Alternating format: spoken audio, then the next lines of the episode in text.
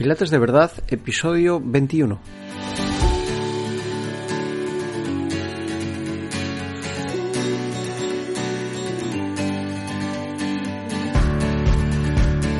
Hola a todos, soy Tino García de pilates de verdad punto es y en este podcast hablaremos de pilates suelo, pilates máquinas, cursos, convenciones, ideas de negocio y en definitiva de cómo llevar tu pilates a lo más alto. También entrevistaremos a profesores y gente relacionada con el pilates para que nos cuente cómo empezaron, sus experiencias, sus triunfos, sus fracasos y así poder aprender.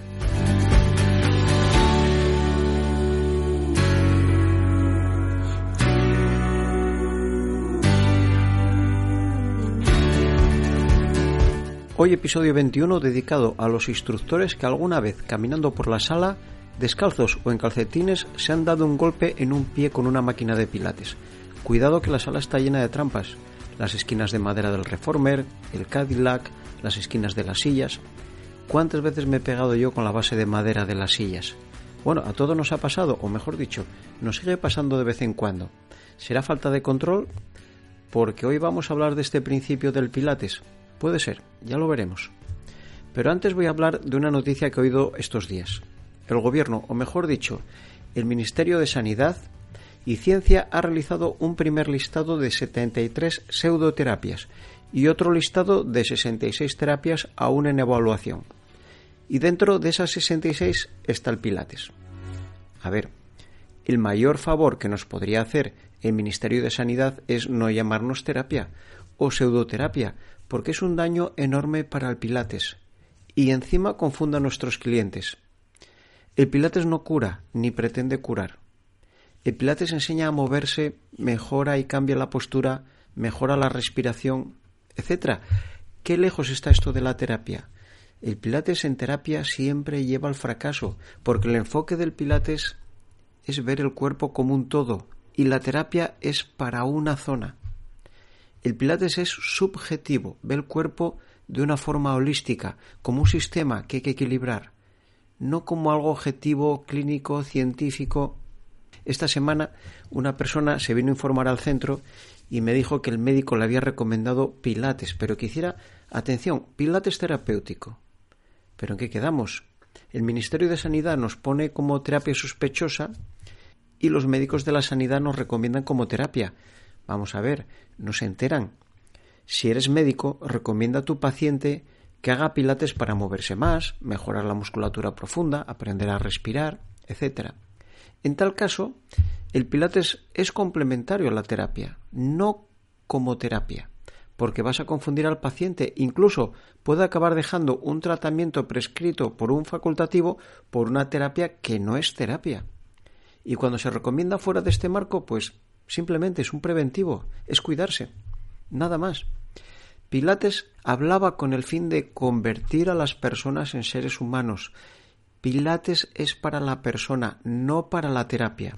Vuelvo a repetir, Pilates es para la persona, no para la terapia. El Pilates como terapia no solo confunde, sino que va a fracasar.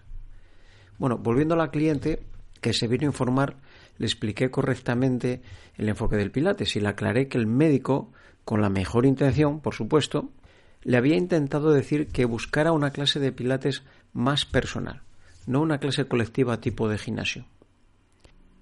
Cuando enseñamos un movimiento, recuerda, es para la persona, es humanista. En otras técnicas es para los músculos. Eso sí es más clínico o más de terapia. Tu compromiso como profesor de Pilates es otro, es más alcanzar la maestría. Recuerda que Pilates originalmente se llamaba contrología, el arte del control, ese principio del que hoy hablamos, pero como es un arte, trascendió este nombre y acabó llamándose como su creador, Pilates. Formúlate una pregunta entonces. Después de diez años enseñando Pilates, ¿puedes ser un maestro?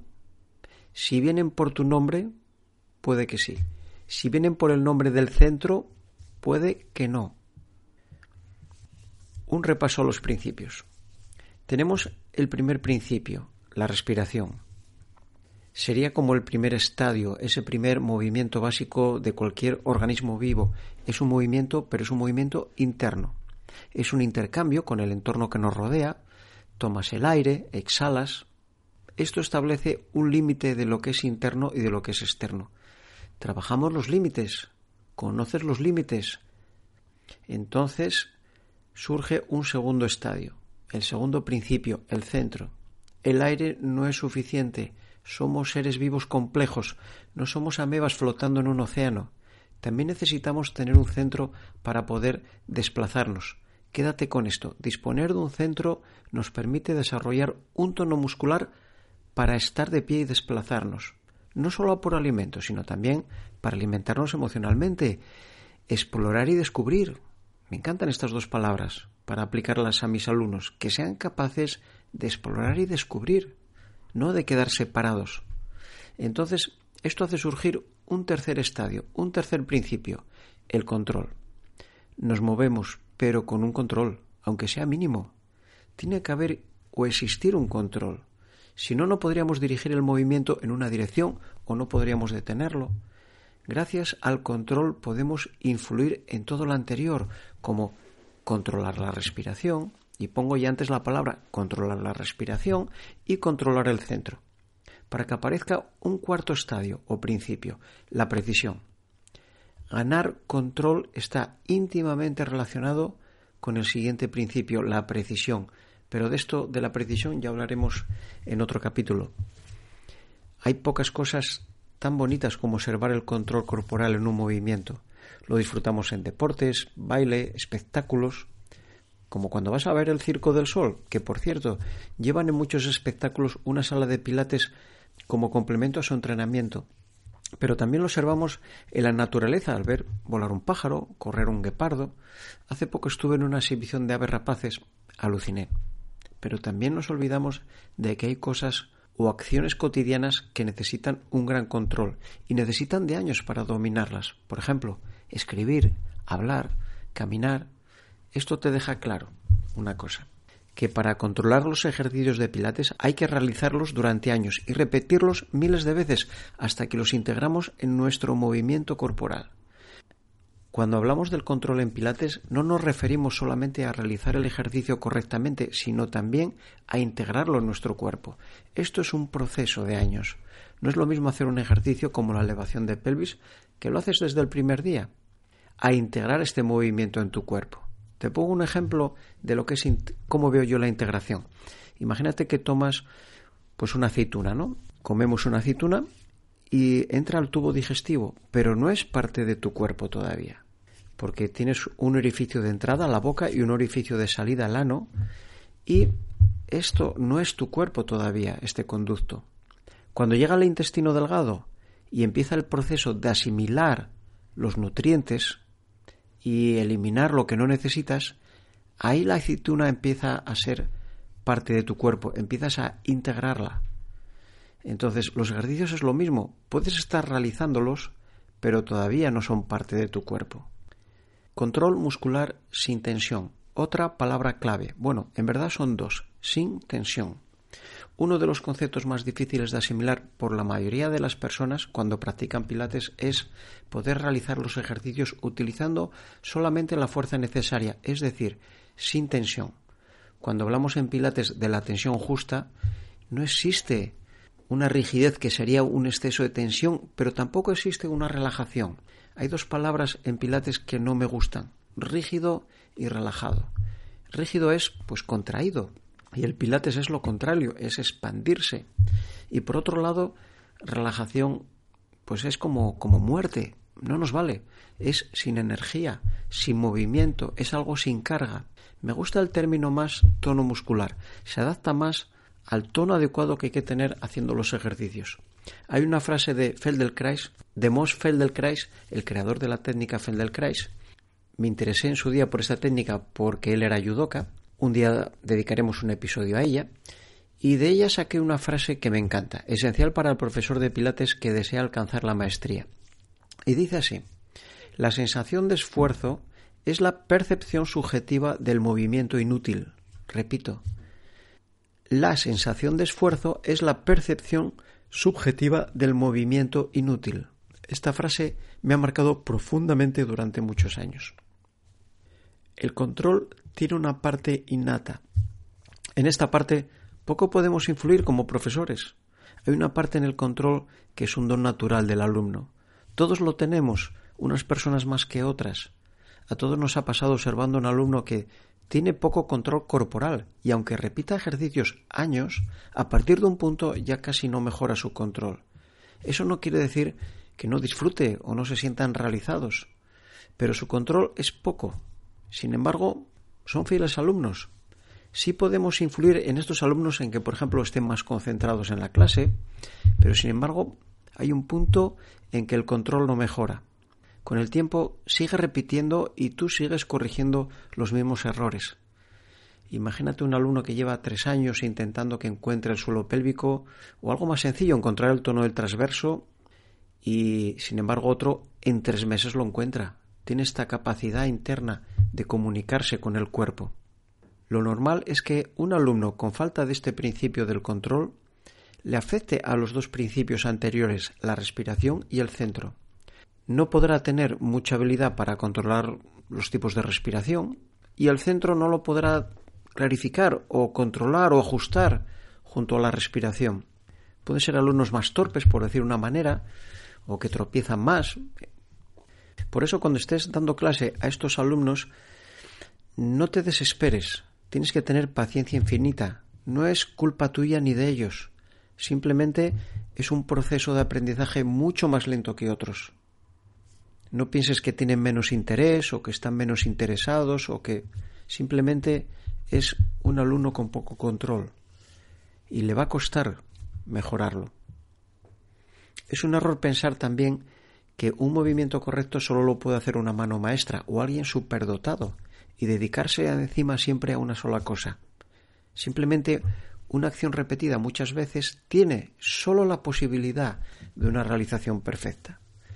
Por eso se pueden dar casos de maestría en acciones cotidianas, como caminando, hablando, escribiendo. El deporte es lo mismo, pero tiene un pero. Y ese pero es el deseo desenfrenado de batir récords en cualquier disciplina. Pero esto no es la esencia del movimiento. Esto no entra en el Pilates. Aunque te pese, para eso sirve el deporte. Lejos de usarse como medio de salud, está diseñado para acostumbrarte a competir, a mejorar una marca, a consta de tu cuerpo. Y encima que tu felicidad dependa de ello. Cambiar esto, acuérdate, está de tu mano como profesor de Pilates. Yo pienso en el Pilates como una obra de arte, o mejor, en, pienso en un ejercicio como una obra de arte. Un ejercicio de Pilates lo veo igual. Lo propio de una obra de arte es que no hay que añadirle ni quitarle nada. En su conjunto todo está en su sitio. Así intento ver los ejercicios cuando los ejecutan mis alumnos. Los ejecutan dentro de sus posibilidades. Ya sé, siempre lo pueden hacer mejor. Pero tengo esa sensación de que eso, por hoy, ese día, no le quitaría ni le pondría nada. Esa es la maestría de mi día a día, de mi momento presente dando clase. Es así como, como se hacen las tareas cotidianas también, hasta las más insignificantes, que se repiten cientos de veces en casa, en la oficina. Cualquier obra perfecta requiere una larga práctica. Esto encima es lo que, lo que te va a hacer madurar como alumno y como profesor. Controlar una técnica nos empieza a acercar a la maestría. Podríamos llamarnos maestros cuando lo que se hace no es fruto de la casualidad, sino de, de una maestría. Esto no es simplemente dominar la técnica. Para esto hay que poseer un cierto estado interior. Por eso el profesor de Pilates que domine la técnica pero dependa de que tiene buen humor ese día, de estar más sensibilizado o no, pues va a estar muy limitado. O a lo mejor o pierdes la calma, o te sientes perturbado por alguien que te observa mientras ejecutas, o te sientes juzgado. No, no, no, no, eso no es un maestro de Pilates. Solamente eres una persona que conoce la técnica. Si a cualquier actividad, por sencilla que sea, por ejemplo caminar, la realizas de forma consciente, dándote cuenta de que estás poniendo atención, no hace falta una concentración excesiva, ya estás en modo Pilates. Para movernos con control debemos ser conscientes, pero yo creo que no es del todo correcto. Lo correcto en Pilates para mí es decirlo al revés. Para ser conscientes debemos movernos con control, con este principio del Pilates. El control del movimiento te lleva a estar consciente en una clase de Pilates. Acuérdate, así somos capaces de dirigir el movimiento. En definitiva, en Pilates hablamos de este control consciente. Esta es tu misión como profesor, que haya un control consciente en la clase. Puedes estar conduciendo un coche, y a todos nos ha pasado que vamos conduciendo, pero estamos a la vez que conducimos pensando en otra cosa. Sin embargo, el coche lo vamos controlando. No, no, no, eso no es Pilates. Cuando uno de mis alumnos está haciendo un ejercicio y le digo, más control, empieza un diálogo más profundo y le recalco, no, no, más control, por favor. En mi entendimiento sobre el movimiento y el deseo de mejorar la función del cuerpo, creo que uno debe desarrollar la habilidad de controlar, controlar con claridad el movimiento del cuerpo. Debemos movernos con una clara visión de nuestros miembros y juntos. Es como moverse trascendiendo los músculos y ver la imagen de nuestro esqueleto en movimiento. Debemos visualizar una imagen interior del cuerpo y verla en todo momento. Esto es una mejora de la conciencia. Bueno, pues que seáis muy felices y nos vemos en el próximo episodio.